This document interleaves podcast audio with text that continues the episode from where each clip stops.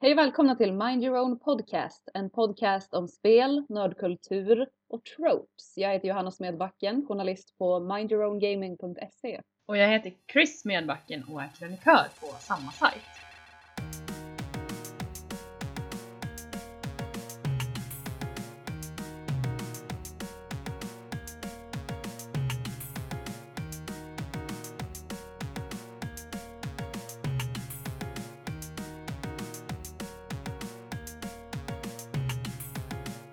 Chris, hur mår du idag? Jo, men jag mår bra. Eh, fast jag hade det lite jobbigt och persigt i morse faktiskt. Jaha, varför det? Eh, jo, för att eh, jag märkte att jag inte har tvättat på typ eh, två veckor och jag hade ingenting att ha på mig så det var, det var lite jobbigt. Speciellt nu kan jag tänka mig när det är så kallt ute. Det är ju värsta köldknäppen på gång nu. Ja men precis, man dör ju om man går ut utan kläder, så är det bara. Det är fakta. Ja, men alltså har du använt din eh, metallbikini då? Min vadå? Din metallbikini? Eh, nej. Men den ska ju skydda precis lika mycket som typ en ytterjacka. Det vet du väl? Är, är det sant? Ja, det är klart det gör. Okej. Eh, nej, jag har inte testat den. Jag kanske... Alltså, men, vänta, ve- vem in their right mind går runt med en sån, by the way? Väldigt många kvinnor i eh, spel och serier och eh, filmer gör ju det. Så liksom varför inte? Ooh. Jag ser vart det här är på väg någonstans. It is a trope night. Da, da, da, da, da, da. Ja, nej men det har du faktiskt rätt i. Det har jag sett faktiskt. Jag har inte lyckats undvika det. För, för nu är det inte så här att kvinnliga karaktärer i serier och film och spel och whatever eh, har patent på underliga och sexualiserande kläder och rustningar. Det förekommer ju bland manliga karaktärer också, typ kolla på Conan. Men eh, jag är faktiskt mest intresserad av att prata om de kvinnliga eftersom de är typ regel snarare än undantag. Vad tror du om det? Det tycker jag låter väldigt bra. Nice! Ehm, nu måste jag påpeka att jag har ingen ringbrynja i bikini så jag hade inte kunnat haft den på mig i alla fall. Och jag har tvättat den, men ja. Side note. Side note, parentes. Well. Men rustningar för, för kvinnliga spel och filmkaraktärer och seriekaraktärer och alla karaktärer eh, som har rustning och är kvinnor eller ja, framställs som kvinnor. Det verkar vara en jävligt svår grej att få till eh, utan att det blir typ BDSM-garb av alltihopa. Ofta i metall. Ofta i metall. Comfort zero. Ytterst begränsat komfort. Men eh, alltså, ibland så verkar det som att kvinnor i serier och i filmer och spel tycker om att ha på sig sådana här kläder. Borde inte de få välja det själv? Ehm, alltså, om, om de hade varit personer som fanns på riktigt och kunde välja saker själv så sure, det är klart de ska få bestämma vad de har för kläder på sig. Det tycker jag alla ska ha rätten att göra. Men eh, nu är det ju så här att det har suttit någon på ett möte eller i ett garage eller i sitt badrum och, och hittat på de här karaktärerna och vad de ska ha på sig. Så att eh, det argumentet är eh, inte ett argument skulle jag säga. Nej, det håller jag faktiskt med om också. För som sagt, de här kvinnorna, ofta kvinnorna, vi kommer främst prata om kvinnor nu, är inga riktiga människor. De kan inte bestämma själv vad de ska ha på sig, utan det är faktiskt folk som har suttit ner och ritat de här personerna eller programmerat de här personerna så att de ska vara klädda i de här kläderna. Alltså är, är det folk som tycker att spelkaraktärer ska få välja vad de har på sig själv? Frågar du mig? Ja. Fuck me. Alltså är det, är, är det en grej att, eh, att folk använder det som argument? Det gör folk absolut.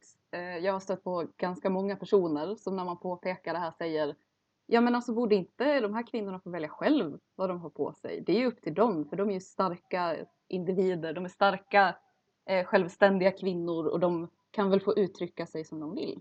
Och då tänker jag att de här kvinnorna är ju inga riktiga personer och de kan inte bestämma själv vad de vill ha på sig. Nej, precis. Jag går ju inte fram till typ någon som har målat en tavla och säger att den här tavlan borde få välja själv vad den ska ha för färger på sig heller. Det är liksom en tavla som någon har gjort. Men, men när vi pratar om såna här väldigt små kläder, vad, vad är det vi faktiskt, eh, vad är det vi refererar till för klädesplagg?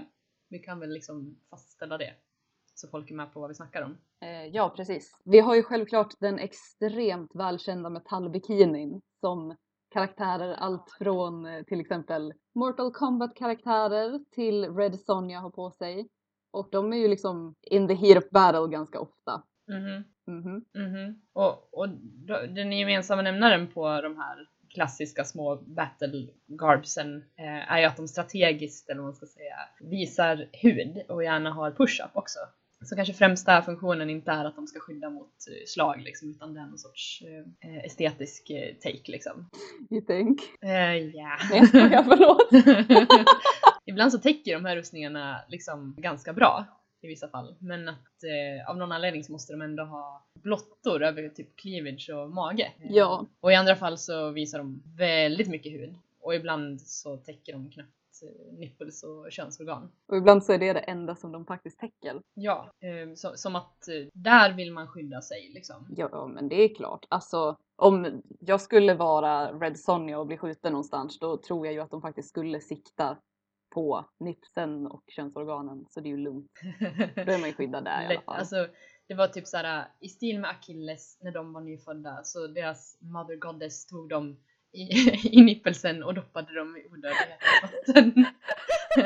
och tänkte inte på att det kan vara bra att doppa nippelsen också. Då var det ju tur att någon designade kläder åt dem som täckte eh, precis där. Alltså det här är ju ett reellt problem. Det, det här är ju liksom eh, uppe där på Olympus eller i Asgard eller whatever liksom. Det springer runt en massa tjejer där vars mammor har doppat dem eh, och missat nipples och könsorgan. Det måste ju vara så. När det händer. Okej. Jag lever. Det är tur för att eh, jag var ju doppad i den här källan jag också så det... Vilken tur. Eh, du hade doppat öronen liksom. Mm. Så lugnt. Skönt. Japp. Ja. Nej men alltså jag funderar lite grann hur, hur det här Tupperware-partyt såg ut den kvällen liksom. På riddarklubben. Alla riddarna och alla riddarnas inköpare har samlats där och liksom dricker typ eh, rödvin och har allmänt trevligt och äter chips och sådär. Eh, och så kommer rustningsförsäljaren in och eh, ska liksom sälja in då, så här, på det här rustningspartyt. Varför de ska köpa in just hens produkter. Typ. Ja men den här rustningen är optimal. Fienderna kommer att komma av sig helt och drunkna i saliv. Och alla riddarna bara ja men den tar vi, sa allihopa. Och sen köpte de in alldeles för många liksom. Och så ångrade de sig dagen efter de var nykter. För det gör man ju alltid, typ. man köper för många plastburkar. Ja, alltså shit. Det suger när det händer. Oj shit, vänta det är någon som knackar på min dörr. Jag kommer snart. Vem kan det vara? Hej! Nej, alltså oj. Um, o- ja, o- okej. Ja. Hej, nu är jag tillbaka igen. Ehm, Vem var det? eh, jag har råkat köpa på mig eh, 30 stycken metallbikinis. Vill du ha en? Oj. eh, ja, nej men jag, jag kan nog ta en till nästa gång jag glömmer tvätta. That was the worst joke ever, I'm sorry. That was so bad. alltså, jag trodde faktiskt att det var någon som knackade på. Och så tänkte jag så här, du lät så bekymrad. Så bara, nu har det hänt någonting, nu är det någon som är skadad där borta. Ja, alltså någon är ju, någon är ju skadad, men eh, det är lugnt för de har en met- metallbikini i alla fall. This is the worst joke, I'm so sorry. It's a very long joke. Hej och välkommen till vårt andra podcastavsnitt. Så här går det. ja. Mens och dörrförsäljare. Alltså nästa om du faktiskt knackar på din dörr och så Ja. är det något så allvarligt så kommer jag sitta så här. Mm, eller hur? Mm, köp en ringbrynnig bikini åt mig också. Jag vill ha en extra. Mm, mm. Och du bara help me! Så, ja, så vi får väl se hur det går med det. Men, men eh, anyways. ehm, Back to the en thing. ganska, ja, back to the thing. Eh, en, en ganska festlig grej, eh, i alla fall i spel, är ju att eh, hur man än klär sig, eller hur man än inte klär sig kanske snarare, så blir inte rustningsvärdet ofta sämre. Trots att rustningen man har på sig kanske lämnar många blottor över typ så här. Jag vet inte, känsliga mjukdelar i magen eller halsen eller whateverness liksom. Utan eh, i spel där man kan välja om man ska spela man eller kvinna, vilket man kan i vissa spel, så blir rustningarnas design lite olika beroende på vad man har valt. Så när man hittar en rustning, man är och typ eh, lotar en låda liksom och så hittar man en rustning och då kan den rustningen se ut som en rustning om man spelar en manlig karaktär och en, ett badplagg om man spelar en kvinnlig karaktär. Fast det är samma, eh, samma rustning då, liksom det är bara estetiken som skiljer. Och rustningsvärdet skiljer inte så att du kommer få samma liksom plus, plus fyra eller ja sådär. Oavsett om du har den som är typ minimal eller den som typ täcker hela din kropp som en Michelin-gubbe. Så det är ju lite kul. Det har liksom en, ingen inverkan på gameplay, det är bara en utseende detalj. Mm. Det låter ju extremt rimligt. Eh, ytterst rimligt. Oh ja. Sen finns det ju spel och filmer som liksom försöker vara lite mer, vad ska man säga, smakfulla inom citationstecken med hur kvinnliga karaktärer eh, kläs. Men de kan ännu inte låta bli att försöka brösta upp de här kvinnliga karaktärerna för att because annars så vet man ju inte att det är en kvinnlig karaktär. Så då har vi fått någonting som kallas boobplate. Oh my god. Eh, ja, Det har du kanske sett någon gång? Ja, jag har ju det. Det är alltså då, för de som inte vet det, en rent potentiellt helt okej täckande rustning. Det är bara det att den måste ha liksom, uttag för krigarens eh, bröst så att formen av dem syns på utsidan.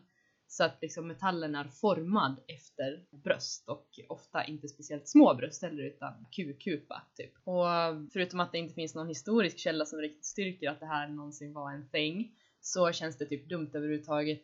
Dels i och med att förhoppningsvis så bär de här personerna padding under sin rustning i ett par lager, vilket man ska. Och om de gör det så skulle det inte finnas så mycket distinkt bröstform kvar att forma metallen kring efter det. Så då vore ju boob armor i praktiken onödigt. Ja, kropparna skulle se ganska lika ut rent till formen efter att man har padding under och har klädesplagg under och så vidare. Men sen är det livsfarligt också. Alltså? Mhm. För en av funktionerna med att bröstplåt till exempel på rustning ska vara ganska jämn och kanske slutta ut mot sidorna på kroppen i en jämn kurva är ju att man vill att ett svärd till exempel ska glida av rustningen så långt det är möjligt för att minska kraften i slaget. Liksom man vill inte ha ett direkt slag som liksom träffar ens kropp head on. Men om man har som bullformer på framsidan av rustningen så ökar ju liksom chansen att hugget träffar olyckligt och med stor precision.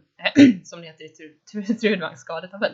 Så det är dumt. Svärdet liksom fastnar mellan brösten och du har ju inte en chans att det glider av. Det låter ju inte så bra alls. Nej. Och jag är ju ingen eh, armor-biolog precis, men alltså jag skulle kunna tänka mig också att ifall man ramlar på mage och har bröstbullar så borde ju det knäcka några revben bara det. Själva kanten på rustningen. Jo men precis, det, det borde ju faktiskt bli så. Man har en vass kant precis där man inte vill ha en vass kant och så blir det ett plötsligt tryck på det. Mm. Jag kan tänka mig att det inte är så skönt. Nej, som sagt, jag är ingen eh, rustningsvetenskapsman, eh, men eh, alltså, jag gissar på det. Ja men det är en ganska rimlig gissning tycker jag ändå. Och sen eh, har, har jag faktiskt eh, förstått det som också att om man har boob armor, om det är två bröst på ens metallrustning, så betyder det att metallen mellan boobsen kommer ju liksom närmare bröstbenet än vad det skulle ha kunnat gjort annars om man hade som ett eh, lite upphöjt mellanrum där. Och då skulle det inte ge något skydd direkt där heller, för om man blir slagen precis där mellan brösten så skulle man ju typ, ja, well, dö. Eh, Oh, yikes. Eftersom det Ja. blir ett slag direkt på bröstbenet och det sitter lite känsliga saker precis bakom där.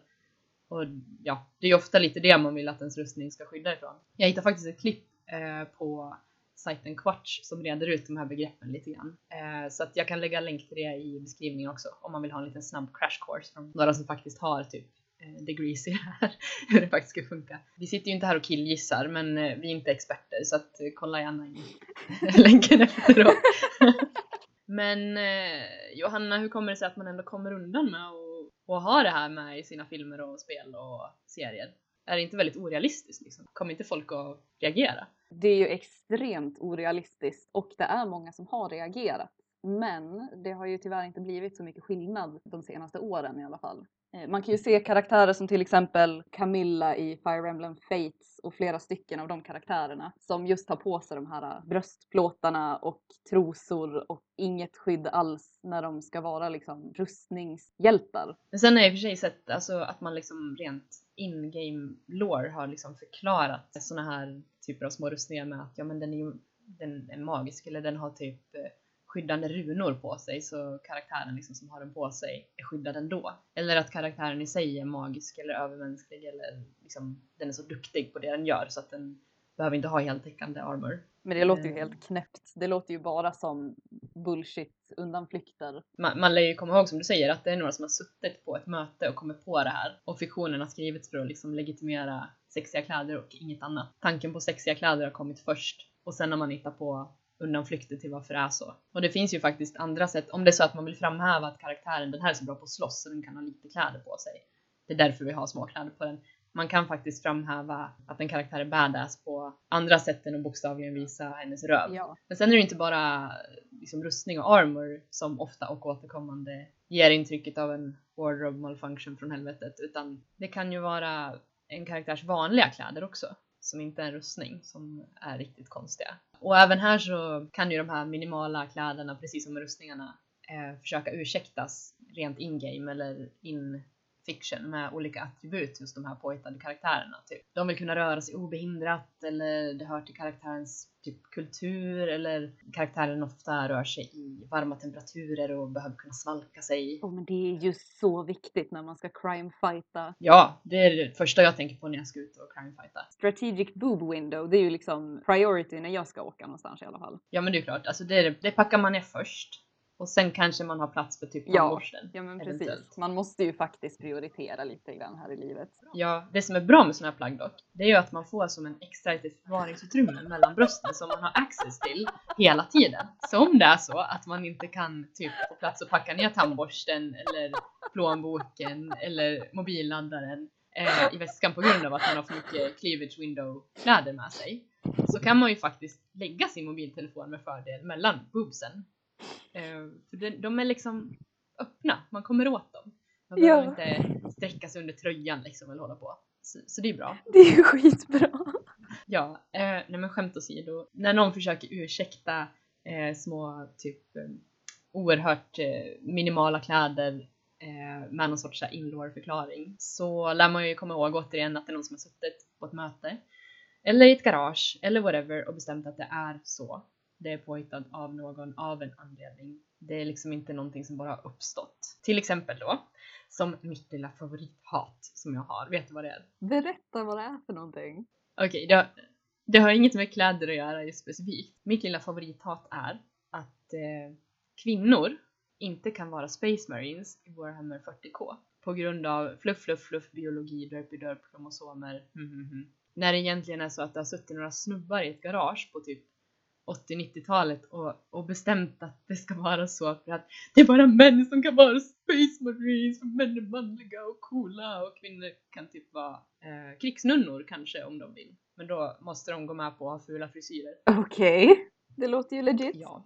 När, när vi ändå är inne på ämnet då, underliga och festliga klädesplagg i popkultur. Har du några modeförebilder? Jag har ju några exempel här på kostymer och på rustningar som jag har reagerat på. Och om man känner mig så vet man ju att min absoluta favoritserie i spel, det är ju Fire Emblem. Jag älskar Fire Emblem. Jag började spela dem när jag var kanske 9-10 någonting. Och jag älskade världen och jag älskade karaktärerna och jag älskade rustningarna på alla karaktärer där. Jag tyckte de var så coola. Flash forward till eh, mellan ett och två år sedan så kommer det hem ett spel till mig. Eh, det är en special edition och det spelet heter Fire Emblem Fate. Eh, och det spelet var ganska unikt i och med att det var inte ett spel utan det var tre. Man spelar en karaktär som väljer, eh, gör ett val i början av spelet vilken sida man vill ta i den här konflikten och det här lät ju som det ultimata Fire Emblem-spelet. Men i den här inkarnationen av Fire Emblem så har rustningarna som har varit väldigt eh, likvärdiga under nästan alla år som Fire Emblem har funnits har vänts upp och ner. Eh, det finns karaktärer som har på sig en eh, rustningstopp med urringning. Vadå, på rustningen liksom? Ja, de har urringning på rustningen. De har eh, thigh high metallboot och de har stringtrosor. Och de rider på drakar. Vänta, det lär ju skava lite Ja. eh, mellan... Mhm. Och det här har ju gått igenom hela det spelet. Så det är jättesvårt att välja ut bara en karaktär i Fire Emblem Fates som jag har reagerat på. Eh, men eh, jag tror att ifall man har hört talas om Fire Emblem Fates så har man ju hört talas om Camilla. Som har just den här eh, stringtrosor, lårhöga metallhögklackade boots, stringtrosor, rider på drake. Alltså jag tycker att hennes personlighet och karaktär är ganska cool. Men hon har blivit som en slags frontfigur för Fire Emblem för att hon är the sexy princess character. För det är det spelet handlar om va? Eh, nej, det är ju inte det. Eh, så jag är ganska besviken på Fire Emblem Fate på många sidor men eh, mycket till del av just hur de har behandlat designen på många av deras kvinnliga karaktärer. Eh, så jag hoppas på att eh, Fire Emblem till Switch kommer ändra det här nu. Eh, och jag har ett till exempel här. Det här är en karaktär som är en superhjälte från DC Comics. Och den här karaktären heter Starfire.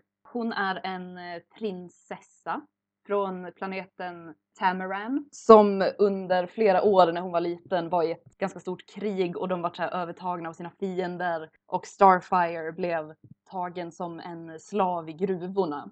och levde så här flera år under jord och det var så här, eh, jättehemskt och jättejobbigt för henne och till slut så ledde hon ett uppror och blev som en slags rebellikon. Sen kommer hon till jorden och går med i olika superhjältelag, till exempel Teen Titans. Och Starfires eh, superkrafter kommer ju från ultraviolett strålning så eh, hon måste ju absorbera det genom sin hud på något sätt. Oh. Yeah! Nu vill jag att alla ska blunda. Ni ska tänka framför er en eh, dam med långt rött hår som flammor. Eh, hon har på sig axelpuffar. Hon har på sig armband. Hon har på sig ehm, nipple tassels och stringtrosor. And that's it. Vadå, ingenting mer? Ingenting mer. Och det är Starfire. Ja, okej. Eh, men alltså, va, vad sa du? Hon hade typ axel... Hon har axelvaddar som eh, skyddar hennes axlar. Varför då? Eh, så att hon inte ska bli skadad på sina axlar. Of course. Var det där hennes mamma höll i henne? Där de sänkte rena i, i odödlighetsfloden.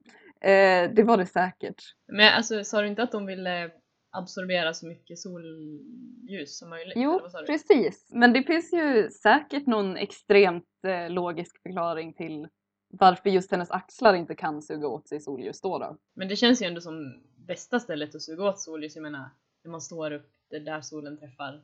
Det är ju alltid där man blir röd så att huden trillar av och så är semestern förstörd liksom. Mm, ja. Nej, eh, But no, eller? nej. Hon eh, vill suga åt genom eh, all annan hud på hela kroppen utom just där. Jag menar, jag skulle kunna tänka mig att om man hade lite rustning som man ändå kunde ha råd att portionera ut så kunde man ju ha det över typ magen i alla fall. Där man har lite inälvor och... Det går ju inte. Inte. Då kan hon ju inte absorbera ljus precis där. Ja just det, det blir ju helt overkligt också. Eh, du då Chris, har du några ehm, worst of the worst exempel? ja, jag har ju några så här modemoguler här, Ooh. eller två. Ehm, som eh, en av dem, eh, hon heter Sakuya i spelet Okami, som för övrigt är ett väldigt fint spel. Det känns som jag säger den här frasen väldigt ofta. Sakuya har en klänning som har cleavage windows i plural. Eh, dels över brösten över röven. Yes. Och det är på grund av att hon, eh, vad jag förstått det, ska ha någon sorts persiko-tema. Eh, och eh, spelutvecklarna tyckte visst att det var något persikoaktigt att visa beans och buttcrack. ja, alltså det, vi kan ju hålla med om, eller hur? Mm. Det första jag tänker på när jag ser ett buttcrack är åh, persika, så estetiskt. det. Åh, men det har ju Ehm. blivit en, en eh, någon eh, sms-grej att eh, om man skickar en persika då menar man tydligen rumpa nu för tiden. Vad då är det på riktigt? Det är på riktigt. Tell me more! Nej, jag, jag lärde mig det här förra veckan. Hej allihopa, jag heter Johanna, jag är ung och jag är så jävla cool, jag lovar. Hip and happening. Jag är hip and happening with the kids yo. Yo. Jag vet vad sms-språk betyder. Alltså parentes, jag tror ingen använder sms längre. Du använder sms? Men okej, vad... vad- Ja.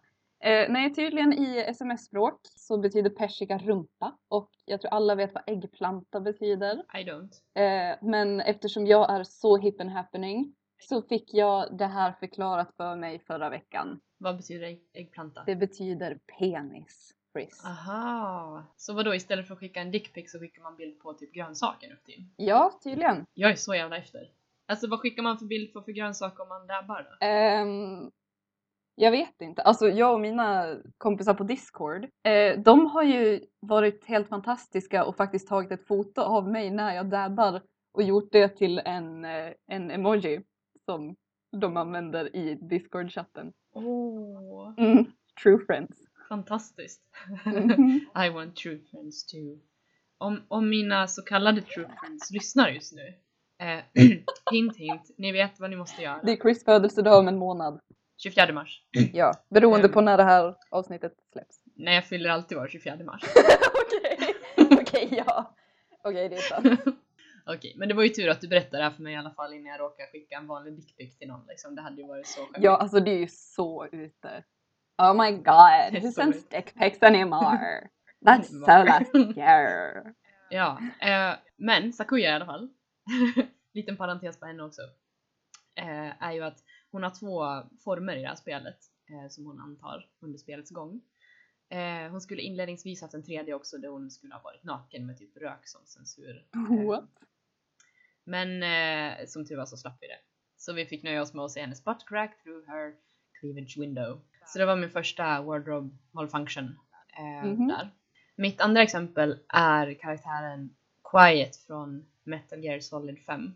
Och eh, hon, har, hon har det made up för att vara en jävligt cool karaktär. Hon är liksom tränad lönnmördare och proffs och allmänt ball liksom. Eh, fast hon har typ noll kläder på sig.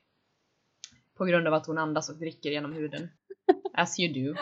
What? Ja, ja men du vet hur det kan bli liksom. Hon, hon blev skadad en gång eh, i sin backstory och blaga blaga blaga blaga och eh, nu dricker hon och andas genom huden och eh, därför måste hon ha noll kläder på sig annars kvävs hon eller drabbas av Det låter ju Rimligt extremt rimligt.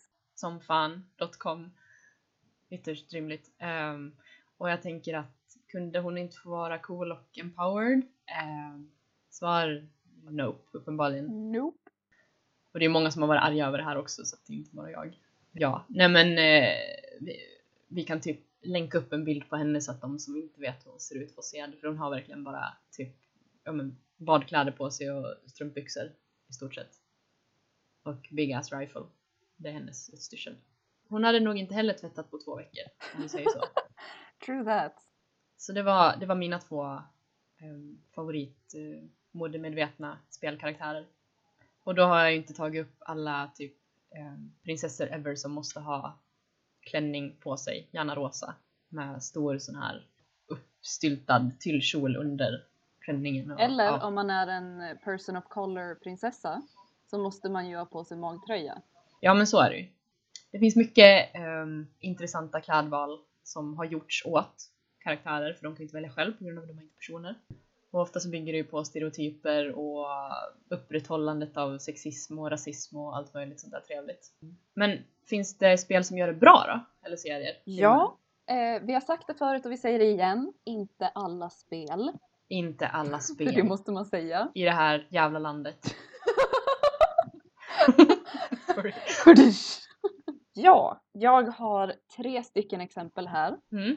på kvinnliga karaktärer. Eh, både från eh, spel och från filmer som jag tycker är eh, väldigt praktiskt klädda Nice. för det de gör. Och den första är från Fire Emblem Path of Radiance och Radiant Dawn som är mina två favoritspel i Fire Emblem-serien. Mhm. Eh, och den här karaktären är precis som Camilla en karaktär som rider på drake. Mhm. Men Jill har på sig exakt samma slags kläder som, som de manliga personerna i hennes armé. Men vad, det går väl inte? Nej jag vet, alltså det är ju helt magiskt. Det är helt övernaturligt. Ja, så Jill är både en extremt bra karaktär och eh, är en av mina favoritkaraktärer någonsin i spel. Eh, Hon har en väldigt stark story arc genom hela spelet och hon är dressed for the occasion, so to speak. Ja, man vill ju inte ha den där drakens, eh, du vet den där tuppkammen mellan sina buttcheeks. Ugh, ugh. Ja. Dude! Jag tänkte inte säga det högt förut när jag pratade om Camilla, men eh, ja. Ja, Nej I say it as it is. Sån är jag. Så, ja. Jag säger det andra inte vågar säga. Jag menar, du sitter ju här och, och mörkar sanningen. Men Det är jag som sprider fake news. inte. Alternative news Johanna is what they call me. Mhm. Mhm. Snart kommer kidsen börja försöka rida på drakar eh, in the nude liksom. Oh och då kommer, då kommer det bli problem. Mhm. Mhm. Det finns en bok som heter Eragon Ja. som eh, det känns som att halva boken handlar om att den här snubben har försökt rida på sin drake utan att ha sadel på den och han ligger skadad eh, och liksom läker sina sår. Eh, och det är liksom en extremt stor bit av den här boken. A Christopher Paulini. Ja, ja, jag måste ju ge han det i alla fall då. A for realism. Ja. Eh, till alla som lyssnar här, om ni måste rida på drakar, Mhm, ha på en sadel på er drake mhm. och ha på er proper ridningsutrustning. Ja. Ja, sen har jag ju en karaktär här som om man är insatt i kvinnliga karaktärer i spel överhuvudtaget så vet man absolut vem det här är. Det här är Samus Aran från Metroid. Ja, grymt. Ja, en av de allra första spelbara kvinnliga karaktärer någonsin. Som eh, det inte ens avslöjades att det var en kvinna förrän i, senare i spelet. Eh, och det var ju liksom ingen som citattecken misstänkte det. För alltså hon hade på sig en praktisk rustning som var gjord för liksom, ja men den passar för att vara ute och slåss mot monster. Ingen så här big deal alls med vad hon hade på sig. Eh, det känns som att man måste nämna henne eh, när man gör sådana här listor just eftersom, ja, Samus Aran, hon är skitcool. You go dude. Bra klädsmak också. Underbar. Och eh, den sista här är eh, från en film och det är Captain Phasma från Star Wars spelad av Gwendolyn Christie. Samma som spelar eh, Brienne of Tarth va? I Game of Thrones. Precis. Eh, och i både Star Wars och i Game of Thrones så har hon ju på sig precis samma slags rustning som eh, de manliga personerna. Det är liksom inget konstigt med det alls. Eh, jag kommer ihåg att det varit ganska mycket kontrovers runt just Captain Phasma för att man kan ju inte se att det är en kvinnlig rustning, citattecken. Samhällskollaps. Samhällskollaps. Det är ingen boob armor på den här karaktären. How will we know? Alla såna här stormtroopers kommer bli totalt förvirrade. De vet liksom inte hur de ska bemöta henne. Men inte alla stormtroopers. Nej, inte alla stormtroopers. Viktigt att säga. Så det var mina topp tre. Har du några eh, top tier fashion choices? Ja, men jag har ju det. I spelet Dark Souls, which I love, så har de gjort rustningarna bra tycker jag. Nu har inte jag kört det allra senaste spelet men i första spelet i alla fall och andra så har jag spelat karaktärer med kvinnliga attribut och eh, den vanliga kvinnliga karaktärsrustningen är snygg och plain och den har inte boob plates eller ringbrynjebikini. Alltså jag vet att vi har lagt ribban ganska lågt om det ska vara så här Nobelprismaterial. Men för omväxlings skull så känns det väldigt bra att det är så i det spelet. Och sen har vi ett spel som heter Darkest Dungeon, många spel på det, som just nu är ett av mina favoriter. Och eh, där det gör de det också helt okej. Okay. Det finns en krigarklass där som heter Helion som har lite så här cleavage-varning liksom. Och det finns tendenser till lite boobage i övrigt också, men på det stora hela så tycker jag att de kvinnliga hjältarna i spelet porträtteras väldigt värdigt och estetiskt snyggt. Så det var också en positiv överraskning. Och uh, sist på min topp tre så har vi ett spel som heter Life is Strange. Och, eh, det är också ett väldigt bra spel. Och där ser karaktärerna ut som folk uh, gör mest och jag uppskattar liksom den här realismen i både klädsel och utseende på dem. Så, men jag kan rekommendera att spela det spelet på grund av att det är bra också. Så spela det. Det var min topp tre. Sen har jag lite roliga tips också, när vi var inne på kläder. En annan rolig sak med spel och mode är att karaktärerna från Final Fantasy 13 var modeller till Pradas manliga vår och sommarkollektion 2012. Och eh, karaktären Lightning eh, är ju hot i allt, enligt mig. Och eh, why not break those, du vet, könsbarriärer på kläder. Så jag tycker det var ett bra val av modell till den kollektionen. Sen eh, så har Lightning förekommit i andra sammanhang Eh, med riktiga verklighetsmodehus också. Men jag är så otroligt dålig på både mode och italienska så jag ska inte ens försöka prata om det. Men jag länkar i beskrivningen så får ni läsa själva eh, om det. Ett annat sammanhang där man har liksom länkat ihop kläder i spel med mode IRL är för ett par år sedan när spelsajten Kotaku samlade ihop redaktörerna för ett par stora modesajter, Birdie och Pop Sugar. Och eh, så fick de redaktörerna recensera några kända spelkaraktärers outfits. Och vi kan ju säga att de var inte speciellt imponerade av Quiets utstyrsel som vi pratade om tidigare här. Vi hoppas det. Ja, yeah. så vi lägger en länk till det också så får ni gå in och kolla där. Sen finns det ett par projekt som går ut på att, vad ska man säga, fixa det här problemet med minikläder och sexualiserande rustning och så vidare. Dels så har vi en eh, blogg som heter Repair Her Armor av eh, Tumblr-användaren Tika och det är en riktigt cool sida. Eh, dels så gör Tika egna fixes på karaktärer som eh, läsare har önskat liksom. Fixa rustningen på den här karaktären. Men man kan också submitta sina egna bilder dit om man själv har fixat utstyrseln på en kvinnlig karaktär så den har blivit typ mindre sexualiserande. Eh, och så hamnar de, de kan hamna där på sidan. Så det är tufft. Man kan gå in där och scrolla runt bara också. Det är väldigt coola bilder. Och sen eh, där tipsas det också om spel och filmer där spel och filmskaparna har gjort mer eller mindre rätt. Liksom. Inte inkludera ringbrynje-bikinis till exempel, utan ha mer realistiska rustningar. Så vi länkar den också. Och sen har vi ett svenskt initiativ som jag tycker är jättecoolt. Spelsajten Svamprikets illustratör Anna Nilsson eh, har nämligen tagit sig an hästjobbet att eh, reimagina 12 stycken serie och spelkaraktärer för att göra dem nya och eh, ofta mindre sexualiserande looks. Så läsarna fick önska först och eh, sen så tecknade Anna de här karaktärerna igen på nytt och bland klienterna, eller man ska säga, så finns Tifa från Final Fantasy 7, återigen Quiet från Metal Gear Solid 5, Catwoman och Harley Quinn från Batman, eh, men även Geralt från eh, Witcher som gjorde som, eh, som mörkhyad transperson. Så det var väldigt coolt. Resultatet blev riktigt ballt och ni borde kolla in det. Vi länkar till det också.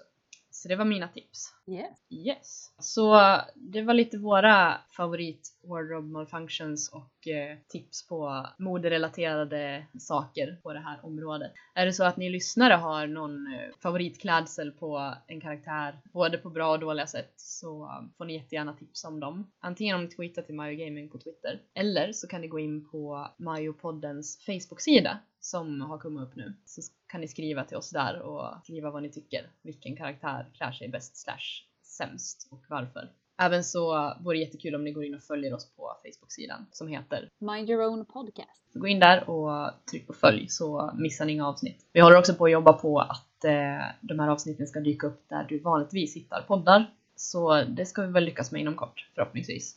Så det var allt för den här gången. Jag är Chris Medbacken. Jag är Johanna Smedbacken. Tack för att ni har lyssnat.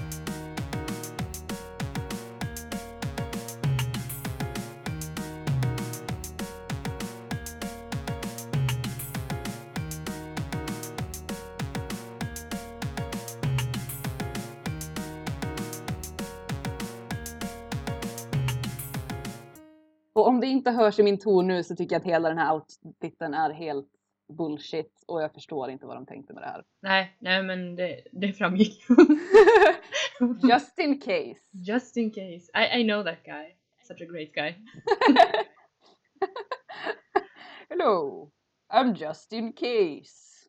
You want me to explain the joke for you? It's my name. It's just in case. Och jag har alltid tyckt att jag är lite hip and happening with the kids yo. Ja, Herregud, snälla klipp bort det där. Fy fan vad jag är töntig. Jesus. Christ vad lame jag är. Åh det gör ont i mig. Åh nej! ja men eh, Jag, jag sitter bakom min eh, mikrofon nu och dabbar, bara så att ni vet. Dab. Dab. pick or it didn't happen. Mm.